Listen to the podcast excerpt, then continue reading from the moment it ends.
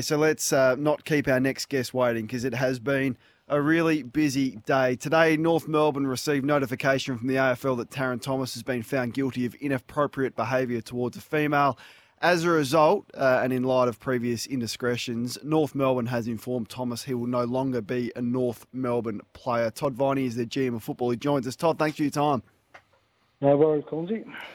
Um, so, uh, look, Sonia Hood has, has written a piece to the members, and I thought it was excellent, Todd. I, I thought it was empathetic, but it was blunt in a way. But there was one thing that stood out to me. She essentially said the decision wasn't easy, and I sit back and I go, I think it would have been easy. Can, can you explain to us why this wasn't an easy decision for the club?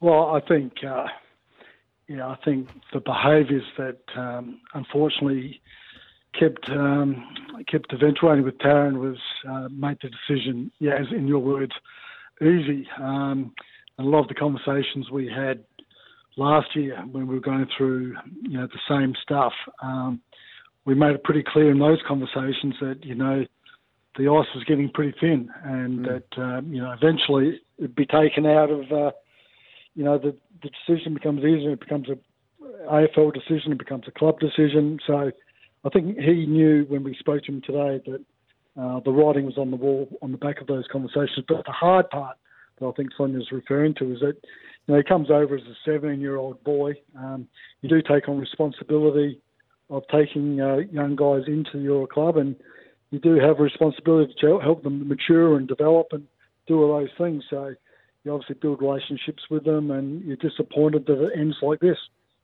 How did he take the announcement, Todd?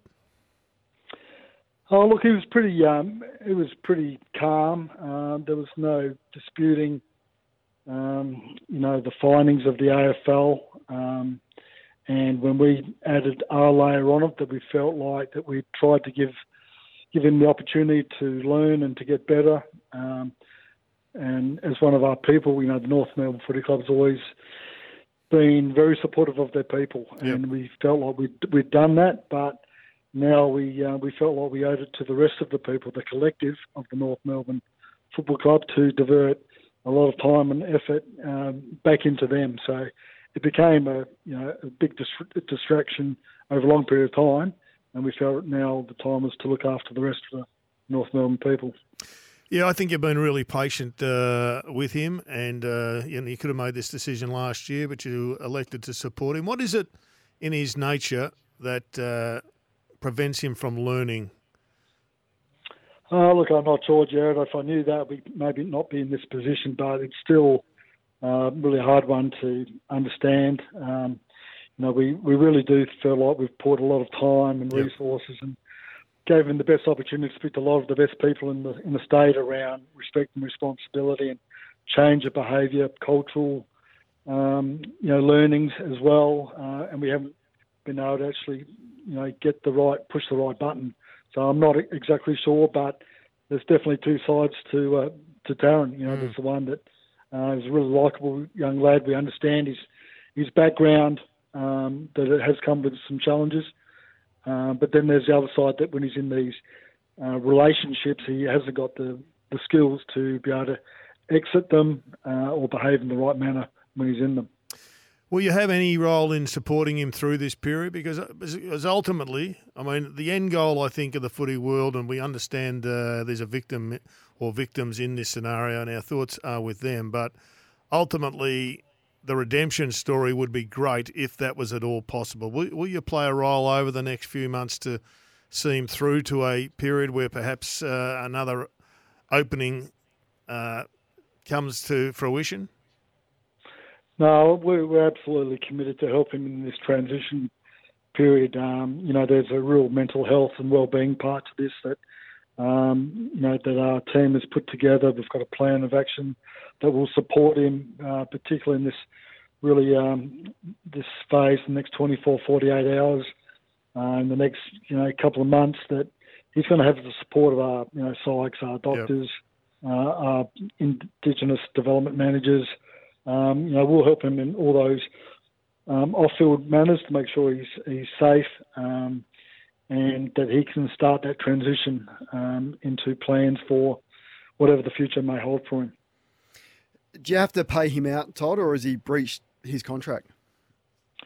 Uh, well, there's, there's we've just there's parts to all that exit now around his contract that will be negotiated uh, with Tarryn and his manager. So, you know that uh, those conversations will still unfold. But obviously, there's been uh, numerous um, you know things that uh, with the respect and responsibility that he's uh, he's broken. Mm. Well, I think it's time to move on, Kane. Unless you got some more. No, you haven't it comes at a point in time though, Todd, where there's just so much excitement, and you know you have to cut the, the cord, and you've cut the cord with Tarryn. It's up to him now whether there's anything left to squeeze out of his football career. But from what we saw on the weekend, you, have got some holes in the back line, but gee, you've got some you've got some sensational young players coming through, which uh, tantamount to suggest that uh, the next 24 months are going to be pretty exciting.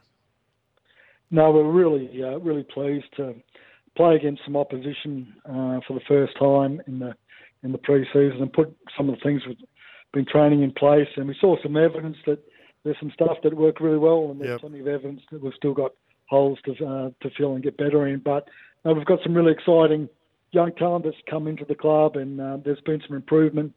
Um, you know, in, in, some of our you know middle tier players. Yep. So you know, we're, we're confident that there's going to be some progression, and we'll uh, challenge a lot more games um, mm. this year.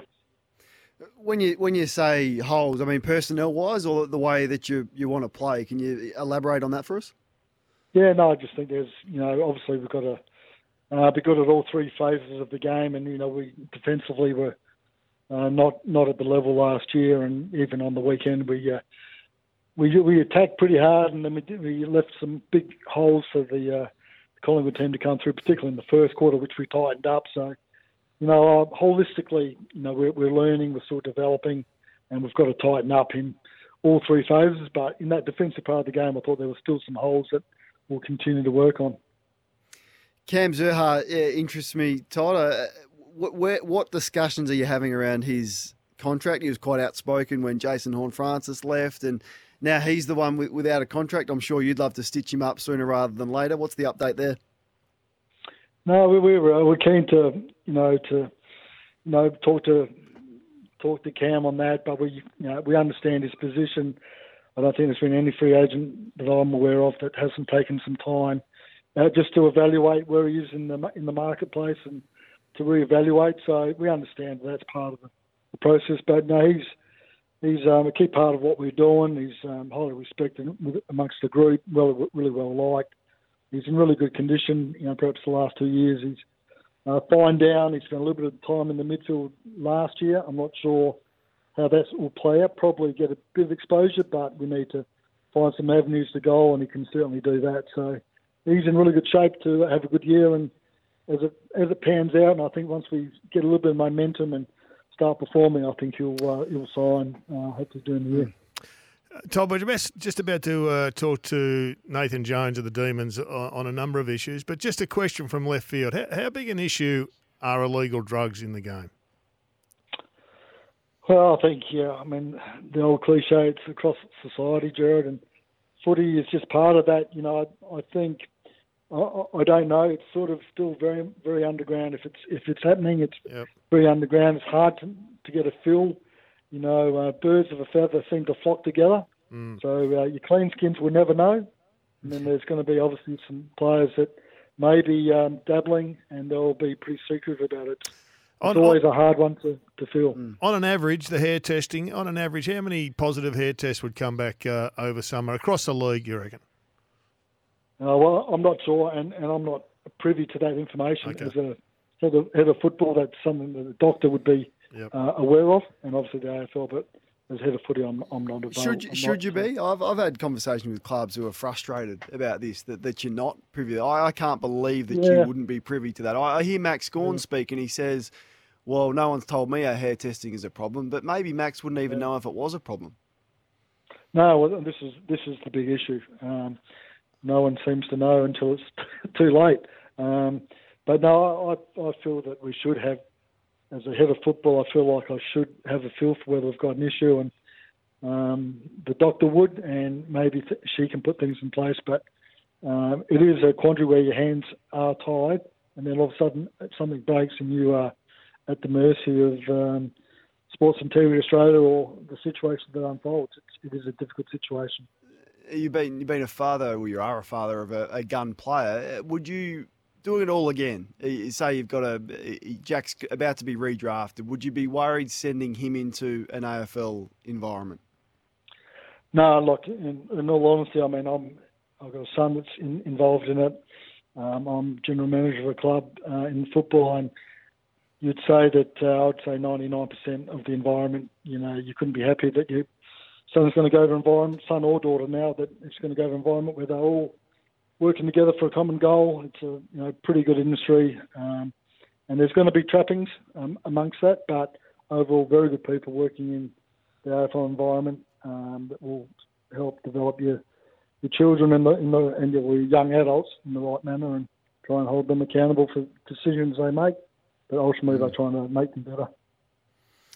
Well, mate, it's been a big day. Uh, honestly, it's probably been a big 12 months for you dealing with stuff that we've got no idea about behind the scenes, and it's all come to a head today. I think you're getting a lot of support that the club had no other choice but to make this decision. And now you can move on with some clean air with a whole group of midfield prodigies that you've got, and it's exciting time for the club. So good luck, and we appreciate your time. Uh, thanks, Kane. Thanks, Gerard.